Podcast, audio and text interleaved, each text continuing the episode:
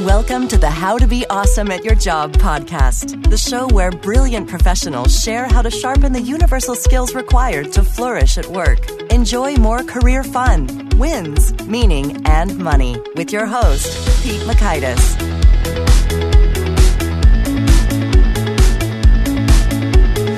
Hello, and thanks so much for joining us here for episode 153 with two guests this time. First time ever. We got Guy and Ilan Ferdman. They are two adventurous brothers on a quest to help people with their personal development. And it's a whole lot of fun to get their insight here. So you're going to learn one, how perception creates meaning and motivation. Two, the 22 minutes that can change your life. And three, key questions that can boost your confidence. So if you'd like to check out the show notes or the transcripts or the links to items referenced here, you can find that over at awesomeatyourjob.com slash ep153.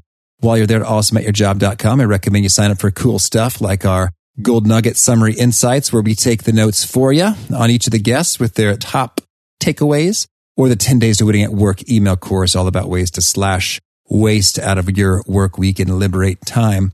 And if you say, Pete, I'm not going to remember to go over to awesomeatyourjob.com later on in the day, well, you can sign up right from your phone. If you text NUG, N-U-G, to the number 444 999, you can sign up that way. Please don't text while driving though. So if you text NUG, N-U-G to three fours and three nines, you can get the Gold Nugget email list that way. Here is the story with Guy and Ilan. Guy and Ilan Ferdman are brothers and co-founders of Satori Prime, a personal development company on a mission to help people reach a 10 out of 10 in every area of their lives. Previously, they were head coaches with Landmark Education and executives in both finance and real estate. Here's Guy and Ilan. Guy and Ilan, thanks so much for joining us here on the How to Be Awesome at Your Job podcast. Mm-hmm. What's up, brother? How you doing? Pleasure. Oh, it's so fun. This is the first time we've had two at once. It's a double portion. I'm excited. well, could you share with us, first of all, so your company's called Satori Prime, which sounds cool, but you know, what's that mean? What's the backstory behind it? Oh, it's a good first question. It's a funny little story. So at the time when we started in this space, everyone was saying something like work with so and so or their name.com. So with names like Ferdman as a last name, which is not a very sexy name, work with Guy and Ilan Ferdman didn't sound so great. So we're like, okay, we need a company name. We always loved the word Satori. Satori means a moment of instant enlightenment. Oh, I love that word already. Is that Japanese? Where's it from? It is. It's Japanese. Oh. It's a moment of instant enlightenment. Awesome. Yeah, and I don't know why. Like I read it a long time ago. It just sounded kind of like a songy word. It just uh-huh. had like this nice ring to it. And at the time, this is the funny part. At the time, we had literally just seen Transformers. Both my brother and I grew up with Transformers as kids. Just loved it. oh, I think I see. Okay. we were like Optimus Prime, Prime. You know, like it just had this and we put it together. We're like, wow, that has a really, really good ring to it. So that's it. That's how we called it Satori Prime. And the funny part was about three and a half months later, we're doing a training and someone's like, what does your name mean? And I was like, you know what? I never actually looked at the word prime. And so I pull it up on Google, I like type in definition, and it's a state or time of greatest strength, vigor, or success in a person's life. And we're just like, wow, mm-hmm. of all the dumb luck things that we've done in our lives, that's pretty good. Yep. So, Satori Prime means a moment of enlightenment to a state or time of greatest strength, vigor, of success. Oh, that is so good. That's yeah. way better than I thought it sounded cool. yeah, yeah, yeah. Absolutely. And it actually perfectly describes what we do, what our company function is. And yeah, so it's Kismet for sure.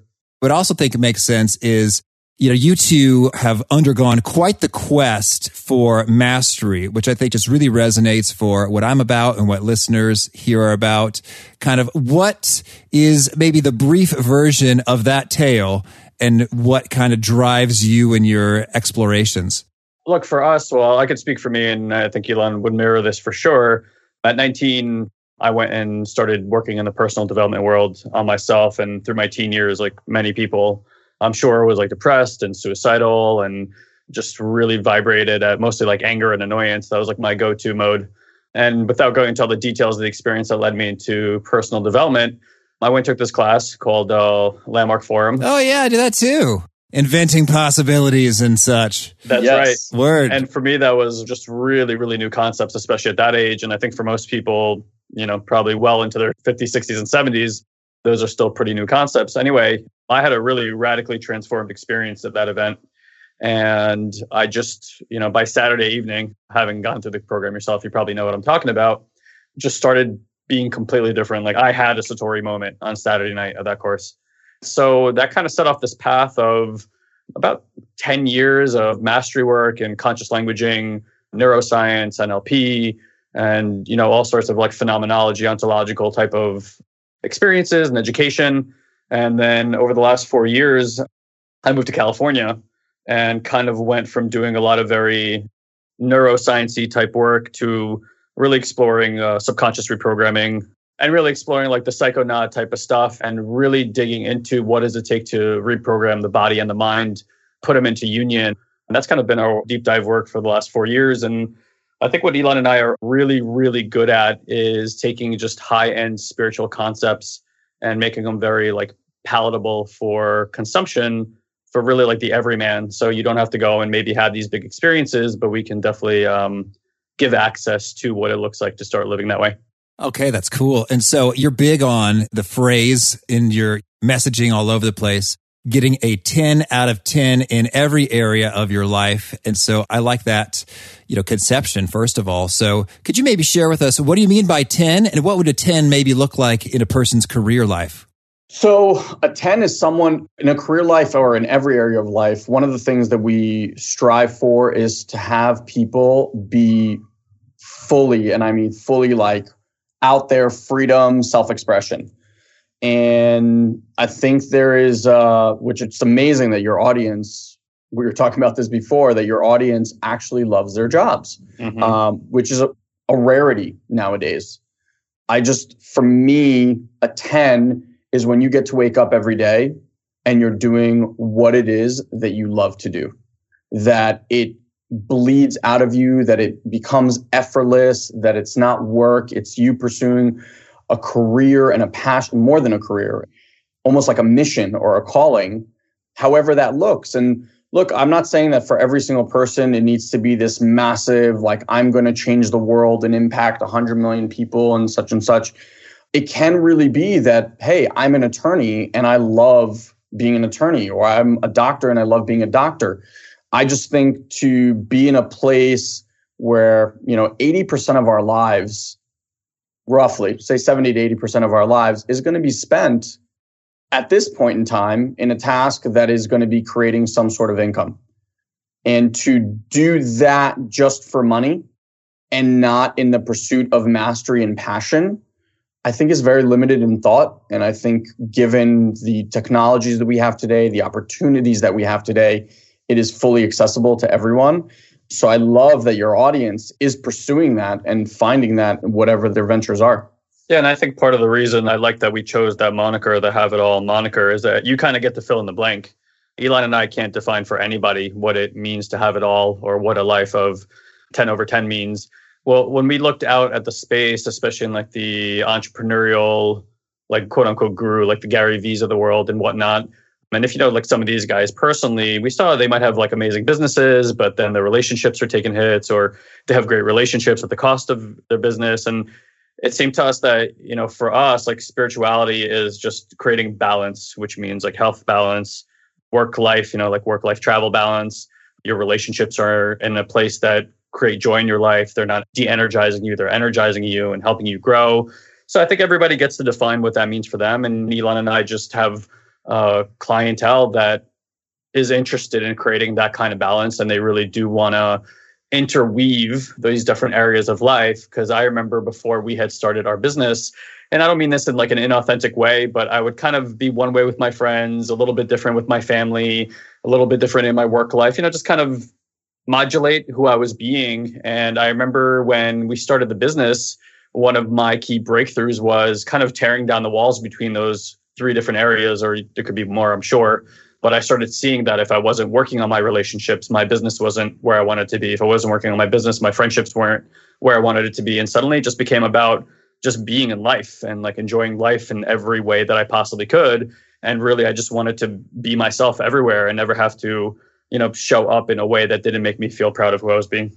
Mm-hmm. Yeah, that resonates here. And that's why we've gone really sort of deep at times with, say, sleep doctors, because it shows up in your career and all over the place, mm-hmm. that interrelationship there. And so I want to kind of hit one quick question, first of all, which was you mentioned that a 10 out of 10 in career looks like, you know, you love it. It just pours out of you effortlessly and you're, you feel like you're connected to a mission or calling.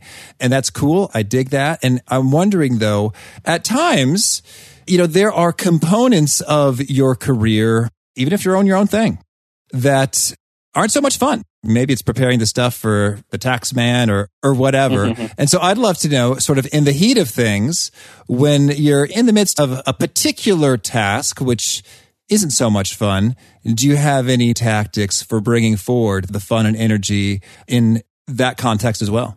All right. So let's look at like menial tasks. And by the way, menial tasks aren't just in work, they're in everyday life, right?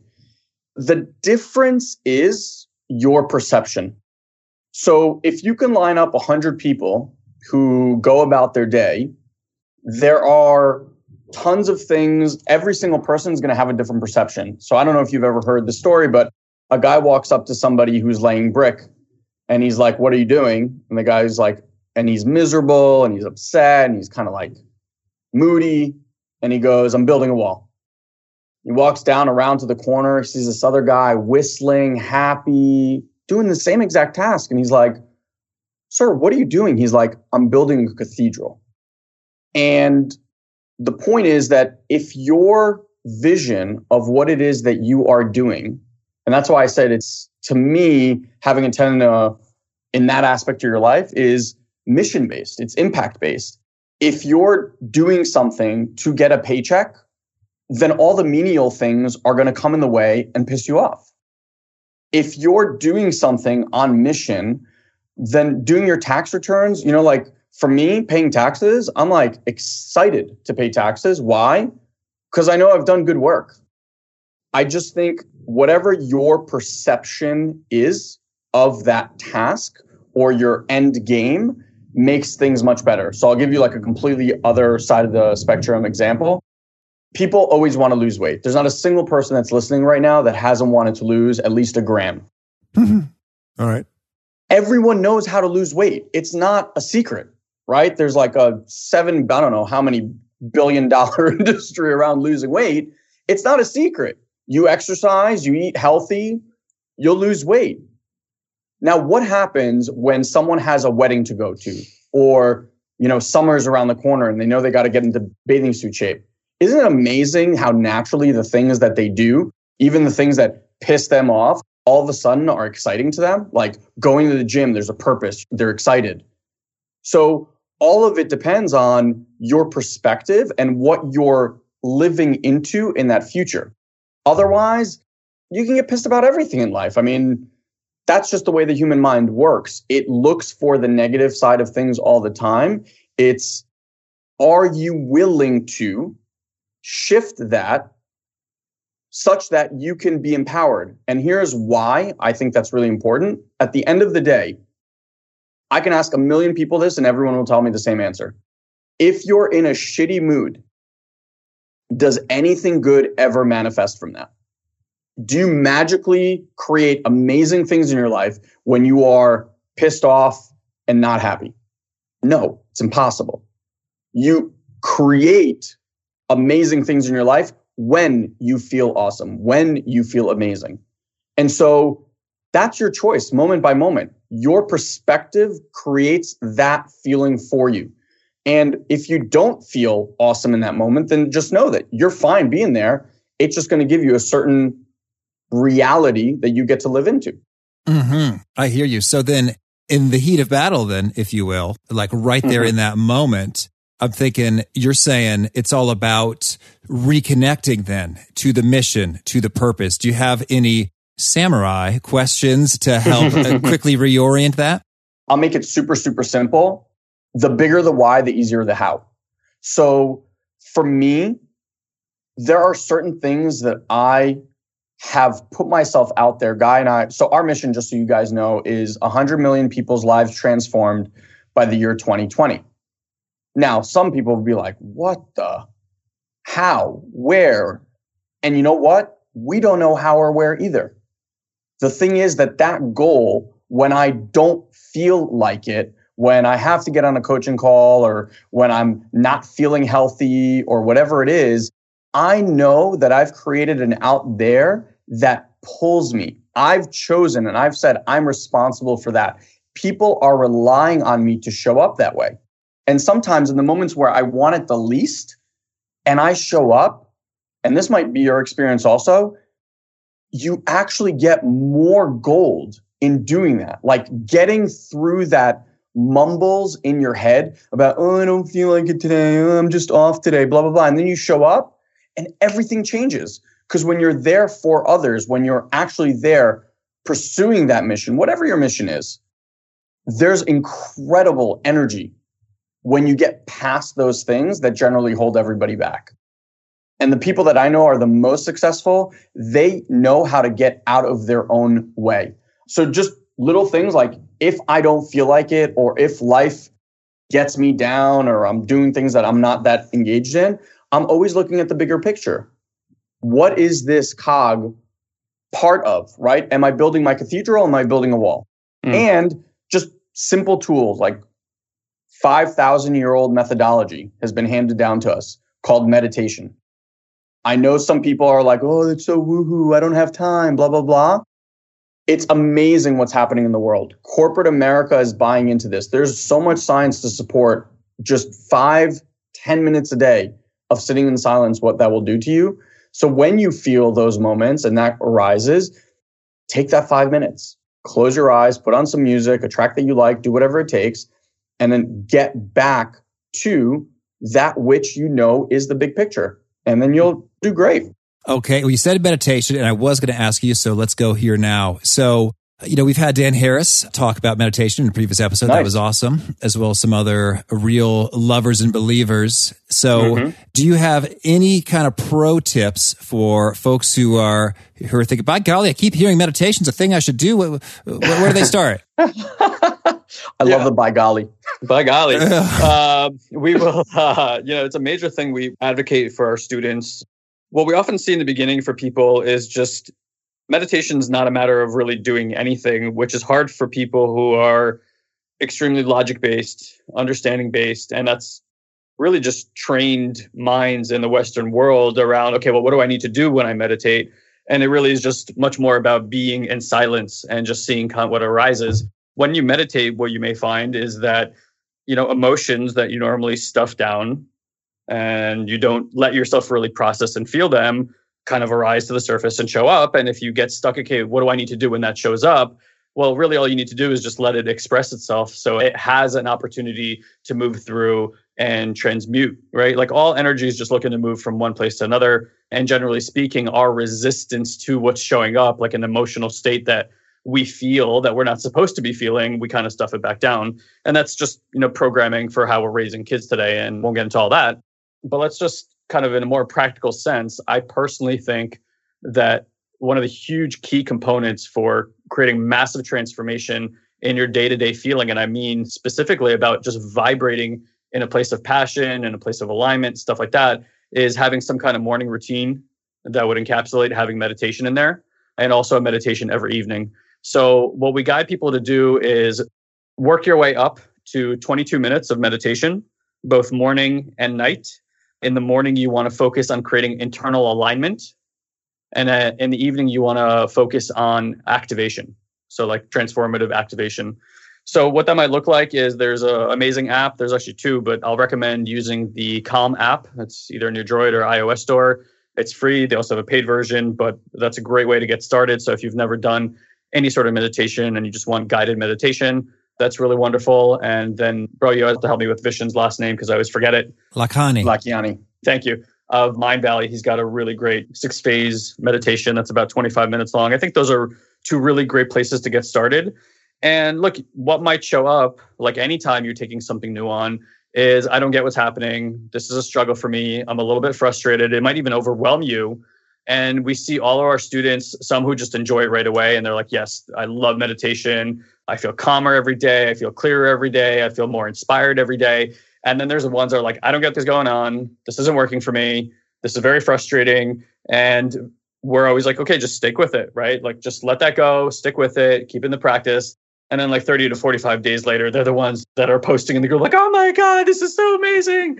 So it really is just kind of getting beyond that. You know, for Ilan and I, we have pretty rigorous morning routines. We don't wake up to a lot of stimulus. I don't check my news feed in the morning. I don't look at the news in the morning. I don't look at the news at all, but I don't look at the news. I don't turn on the TV. I don't even have a TV anymore. It's really about letting in as little psychic energy as possible from the world and just kind of being with yourself and just seeing what's in these quiet spaces. So I really recommend just, you know, investing some time in a little bit of reading every morning just to put in new input so you can get new output meditation, and then just something that makes you feel good. You know, if you like to dance, dance. If you like to sing, sing. If you like to do some kind of art, whether it's writing or painting or sketching, whatever it is, just allow yourself to experience your creativity. I think most of Western culture is extremely stuck in left brain thinking. For those that don't know really how the brain works, the left brain is very logical, you know, very male oriented type doing. And then the right brain's in the creative, the feminine, the fierceness and all that kind of stuff. And if you want to create more balance in your biomechanical system, you do want to be, you know, consciously choosing ways to activate both. And we just find that that creates a whole new world of opportunity in terms of how people feel. And, you know, it's kind of been a theme on this interview about just staying in like a positive, not even frame of mind, but like a positive vibration within your body. You know, simple rule of thumb, you feel good, good things happen. You feel bad, bad things happen. All right. And so I must follow up. You said 22 minutes, which is my number. Where's that come from? Um, yeah, uh, yeah. That's our number two. 22 is a lot of people's numbers. There is a spiritual significance to that number. That's what our practice is. I'm telling anyone, I know when you're thinking like, I'm going to start 22 minutes, holy moly, like, I don't have that time. You don't have to do that. Like, seriously, get a Calm app, C A L M. They have five, 10 minute meditations. Just start with that. The time thing, that will come later. The first thing is like you need to see the results of it. And so one of the things that we have people in our community do is we have them sign up for a 30 day meditation challenge. The compounding effect of it is really what's magical. And so here's what we've noticed people will do a 30 day meditation challenge. After that 30 days, whether in like the next week or the week after, inevitably they won't meditate, right? Like, oh, I can skip a day, whatever. They skip a day, then they go to work and everyone pisses them off. Like everything is annoying to them. And they're like, man, I haven't felt like this. Oh, I didn't meditate today. And that tends to be the last day that they don't meditate. Mm-hmm. Mm-hmm. That's cool. That's cool. The voice of experience there. Very nice. Well, shucks, I want to make sure we also get a chance to hear when it comes to limiting beliefs and confidence. I know you guys mm-hmm. have done a lot of work there, and I think that's something that shows up a lot in terms of in a workplace, folks feel, you know, nervous or scared or embarrassed about, you know, stepping out or speaking their mind or disagreeing. What's your take here? Is there like a specific thing that you think your audience has a limiting belief of? Let's just say the belief is something like, my ideas are not as brilliant as others, or I don't belong here. Oh, that's so good. So good. Okay. I'm going to tackle the I don't belong here first. All right. And then I'm going to write my ideas don't matter. And they both kind of stem from the same place. I know a lot of your audience probably goes through different networking events or in different rooms all the time and meetings, etc. When Guy and I were starting to build our business, I walked into a room of, I think pretty much everyone there everyone was at least a seven figure earner and there were some even eight and there was one nine figure earner in there. And i remember at the time we were just kind of like cracking the multi six figure range things like that. And i remember walking in there going what the hell am i doing in this room right now? I don't belong here. Now the first thing you want to become very very cognizant of and this is just a tool i want you guys i'm a visual learner so i'm going to give you this tool the thing that speaks that to you and the thing that you hear in your head, if you could imagine that who's talking to you is a five, six, seven year old version of you. So if you could imagine, you're like walking into the room, and right before you walk into the room, you look down at this six year old and you ask him, Hey, we're about to walk into this room. How should we act? Now, to a six year old, everything is scary in the world, right? Like you imagine walking to a networking event or asking somebody on a date, it doesn't really matter. That six year old is terrified. Now, my question to you is Would you ever ask a six year old how to operate a networking situation? You'd never. And yet, this is what we do because as adult as we get and however many years we've grown age, the thing that runs us, the voice in your head, has stayed very, very young. It's like a very, very, very old operating system that we still try to use today. So the first thing you want to do is just be aware that that is noise in your head. That's just a conversation of a six year old. And if you could just get that, you already now have a choice. And that choice is, do I get to walk in there with that as my pre-frame? Or do I get to choose one that empowers me that when I go in there, I can actually make a difference for these people? So that's step one. The second thing, so once I heard that, I was like, well, and this is a question you can ask yourself. Do I know that to be 100% true? Like, I don't belong in this room. Do I know that to be true? And here's where it gets really interesting. If you actually investigate that, you'll know that if you're there anywhere, you are perfectly supposed to be there. However, you got to that situation or that place or whatever, you're exactly supposed to be there. You belong by the virtue of you being in that room. Everything after that, all of the stuff that runs in your head, that's just shit that you're making up.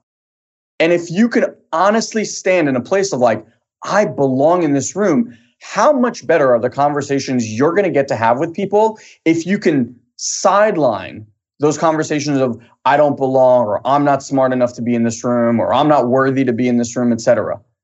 If you just knew that every place and every room and every situation that you walked into, you were meant to be there, that would alter everything for you. Mm-hmm. To spin that to your other point, like my ideas don't matter. Well, if you're in that room and someone asks you for your idea, or you're in that room and you've sat back and not given your idea, because what's happening in your head is probably like, oh, John is so much smarter than me, or Sue always has the best ideas. Like someone else the, will answer it. Yeah. What's the point? Right? That's squelching your self expression, mm-hmm. which I would assert is stopping your fulfillment and love of that situation right? Now, again, if you go back to the thing that's speaking that, like, oh, don't say that, they're all going to laugh or they're going to think you're stupid or whatever it is, that's because at some point, maybe you were 7, 10, 12, you raised your hand, you thought you were going to give this amazing answer. It was totally wrong. The teacher laughed at you, the kids laughed at you, and you're like, I'm never going to do that again. Mm-hmm. And then that's what's been running the show for you for decades, for most of us.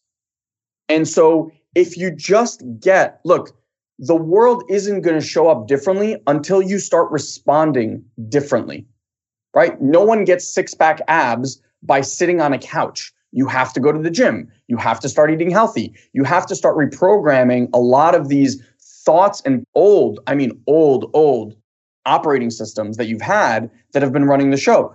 And if they don't serve you, that's the ultimate question. Does this thought serve me? So the question is, does a thought like I don't belong or I can't make a difference or they won't listen to me, does that thought serve you? And the next question is, do I know this to be absolutely true? And there's nothing that you can come up with that is absolutely true 100% of the time. That is impossible. And so when you get to that place, you're like, okay, well, if that doesn't serve me, what's something that I can put in place that would serve me? You know, my opinions matter. I enjoy giving my opinions. And then what happens is you're going to say something and it will be received and it will go completely against any expectation that you had. And then you're going to go there and go, whoa, that went nothing like I expected it to. And over time, what you're doing is you're actually upgrading the operating system so that six year old who's terrified of speaking their mind will now look at and go, oh, well, when we speak our mind, it's not the end of the world. Like people actually enjoy that. Okay, let's do more of that. And that's how you just build that muscle over and over and over. and just start creating a new life step by step by step. You know, it takes those small incremental shifts. And I think the simplest way for me to always operate and think about these things is just run an experiment. You know, if you've spent your whole life sitting in the back, being a wallflower, not expressing yourself growing up, I absolutely consider myself an introvert today. You know, I can get on stage and speak in front of hundreds, if not thousands of people. And that just really came from taking small steps to see that, hey, this isn't not safe. Like, you know, I'm safe to express myself. When I open my mouth, it makes a difference for people. And, you know, just a little bit at a time. So it might just be, you know, starting with small shares or maybe like sharing with a colleague or something like that. But, you know, those little micro shifts definitely end up making macro differences. I really love that notion about choosing your pre-frame. I remember when I was interviewing at Bain and I was so excited because this is my mm-hmm. dream for years. And I was freaking out, like, oh, I really don't want to screw this up. You know, it's just like, this isn't working for me. And so yeah. I decided my new frame was I'm going to have as much fun as possible engaging cool people, solving some problems and sharing my perspective along the way. And sure enough, it made all the difference. I had so much fun. I wanted to keep doing more case interviews actually. And when I did make a little boo boo, I was able to just kind of laugh at myself. And I think that came across kind of quite appealingly to the interviewers. Like, okay, you know, this guy, he's coachable and he's not all defensive and weird about it. Okay, cool. Yeah. I think it, that's it, so true. Oh, go ahead, bro. Yeah, I was just going to say, like, that example is perfect. It just breaks. We have a vision of what reality should look like, and it's based on all these old programs. You reframe that, you go out and you take those actions because they're consistent now with this new pre-frame that you created. It produces excellent results because it's a new way for you of being, it's a new way of doing things. And then all of a sudden now you come back and you're like, wow. So all those years I thought X, Y, and Z. But in reality, like when I actually did it, it wasn't like that at all. In fact, I love doing it. And that leads to greater and greater action ongoingly. And that's it. Mm-hmm. I also think it's charming. Like it's charming when a person fumbles, right? But you're standing so firmly in who you are that you're not making yourself wrong. You just kind of can laugh it off. Like if you watch somebody trip on a crack, you know, in the middle of the street, and it doesn't like throw off their aura, it doesn't ruin their day. And I think as Americans, actually, there's this really wonderful book called The Culture Code. And you know, I think Americans don't expect perfection, but we love when people just like own up to their like charming qualities. I think if most of us checked in with our friends, like why they like you, the things that you tend to not like about yourself are some of the main reasons your friends love you. They think that stuff is charming. So, you know, it's like just giving ourselves space to be human and not expect perfection from ourselves. And, you know, for anybody who's listening here, whether you're involved in personal or spiritual development of any kind, I truly believe that the number one disease on the planet is a lack of self worth and like self love. And that all stymies from just like being kids and being told, you know, like boys don't cry and girls can't do this. And with all that programming just came a lot of you disabling yourself from thinking that you're allowed to feel certain things. And if you look at where self worth like stymies from in the subconscious, if you're not willing to fully express or feel an emotion to the self-conscious, it's programming in you're not even worthy of feeling this emotion. And if you're not mm. worthy of experiencing your own emotions, then what are you actually worthy of, right? So then it's like, I want a million dollars or I want that raise. And it's like, no, well, your 20, 30 years of programming is going, you're not worthy. So your brain wants one thing, but the internal programming, which we're calling the subconscious mind, and it is partly in the mind, but a lot of it is actually the vibrational frequency of the body, is completely not in alignment with that. So I know I've kind of said this a bunch of times here, but a really amazing thing in practice, especially when you're meditating, to do is as the emotions arise, and they arise often. Just notice how often we squelch things down. And you know, Wayne Dyer, so many spiritual leaders will say dis-ease, meaning when your body's out of ease, it's creating disease. So like cancer and so many of the stress problems that happen in the gut and different things like that is really just a matter of people unwilling to fully experience and feel their emotions. Mm, that is so good. Thank you. Well, I want to make sure we get to hear a couple of your favorite things before we have to jump here. So, can you, for starters, share a favorite book, something that you found inspiring and go to again and again? Oh, so many. um, I'll tell you the one that's probably shifted my awareness the most in recent years is a book called The Surrender Experiment. It's by a guy named Michael Singer. He's been on Oprah. He's incredible. So he's got two one called The Untethered Soul, one called The Surrender Experiment. Both absolutely fantastic. Surrender Experiment is much more of his story of life. Talk about a reframe of how you think life is lived. When you read that book, it literally changes the way you view life. And I think one of the biggest, and I might get a lot of flack for saying this on this episode, I think one of the biggest misnomers or myths is that you have to work really hard to earn a living or that you have to work hard to be successful. And I'm not saying that you don't have to work. I'm saying there's a big difference between all these guys that are out there going like you have to hustle and you have to grind and you all that stuff to working from inspiration, from inspired thought. And the book speaks about really being in the flow of life and letting that guide your decisions and what happens. And it is just even the most scientific and logic brained people, this will absolutely expand your mind. In my opinion, it's one of the books I recommend everyone that joins our community read. Mm.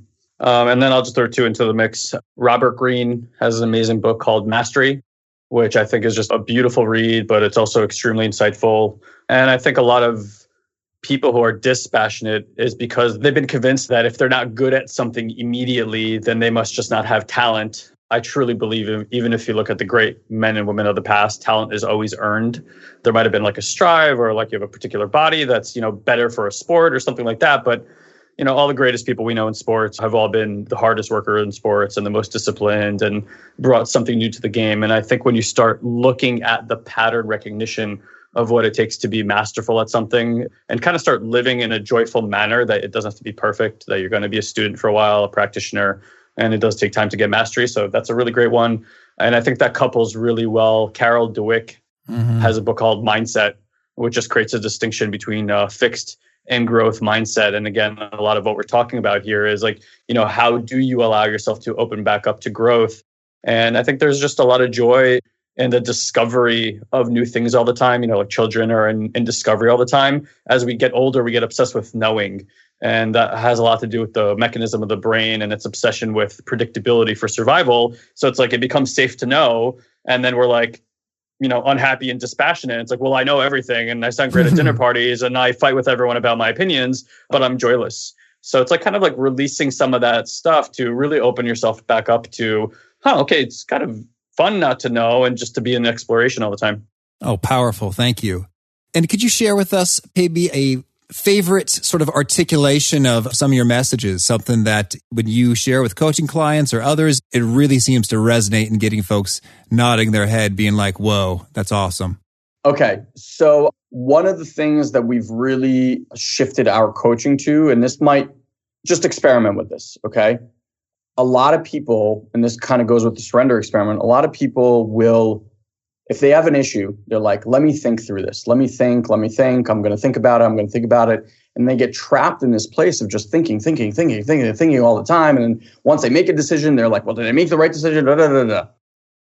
I want to hopefully share with you guys and make you aware that you have a guidance system inside of you, a very, very quiet guidance system. It's the guidance system that when you fell in love, it spoke it's the guidance system that sometimes you walk into a room and you just, you're like, I cannot be in this room. And if someone asks you why, you wouldn't even know. You're like, I just can't be in there. To the most simple and mundane thing, like sometimes you'll put on an outfit before you have to go out to work and you're like, nope, wrong shirt. And you're like, where did that even come from? How do you know that it's the wrong shirt? Mm-hmm. And you just trust it. So, what he talks about a lot in the surrender experiment is feeling it versus thinking it. So the way we say it is feel it through versus think it through. If you were to tap into that guidance system and use it as your new compass, and when you are, whether you're going to take on a deal or not at work, or whether you're going to pursue some sort of action at work or not, instead of just constantly being in this world of thinking, thinking, thinking, if you actually took time, like, does this opportunity feel good to me? All right. And very quickly, we all have this. Very quickly, you're going to know like this feels good. Like I want to pursue this. And I'm not saying you're going to feel like, oh my God, this is so easy. No, no, no. It doesn't mean that like you don't have to do the work. It doesn't mean that any of that stuff. It just, there's this innate system. Like sometimes you'll get on the phone. We, Guy and I just had this happen. Like we get on the phone with someone and they're pitching us, they want to do work for us, et cetera, et cetera. And they could say all the right things. And my body's just like, no, just, I don't feel like you're the right fit. And then lo and behold, like they'll do something a week or so later that proves exactly why they shouldn't have been there in the first place. So I would just recommend like play with that. It's the intuition, the gut, and see if you can develop that as a muscle. It will lead you to unexpectedly incredible results in your life. Thank you. So tell me if folks want to learn more or get in touch and see what you're up to, where would you point them? Easiest place is just head over to satoriprime.com. It's S A T O R I prime.com. We also have a podcast called the Have It All podcast. And if you just search for us on Facebook, we do a ton of live content. We have a show that's run every Monday and Wednesday. So, uh, whatever works for you, we're here to serve. Absolutely. Very cool. Well, thank you so much. This has been uh, really fun, resonant, sort of eye opening stuff. I wish you lots of luck and keep on rocking. Thank you. I really dig that point about finding it charming when a person fumbles, because that just sort of provides all kinds of cover to just be gentle with yourself and enjoy a moment of learning, of growing, of stretching beyond your capability. And if you screw up, it's all good. People might like you more for it. And that's just sort of a reassuring thought to have in your back pocket whenever you enter those situations where you're stretching a little bit. So once again, if you want to check out the show notes or the transcripts or the links to items that we referenced here, it's over at awesomeatyourjob.com slash ep153. I also hope you'll push the subscribe button so you'll be sure to hear from folks like our next guest. It's Tristan White. He has quite the claim to fame in terms of founding Australia's top company to work for as cited by some magazines. And he has some very intentional perspectives on what are those practices that make the workplace enjoyable. So I hope to catch you then and peace. Thanks for joining us for today's episode. To get the most out of this conversation, visit awesomeatyourjob.com to find today's show notes, transcript, and infographic summary cheat sheet. For more entertaining professional skill sharpening, be sure to subscribe to catch the next episode of How to Be Awesome at Your Job.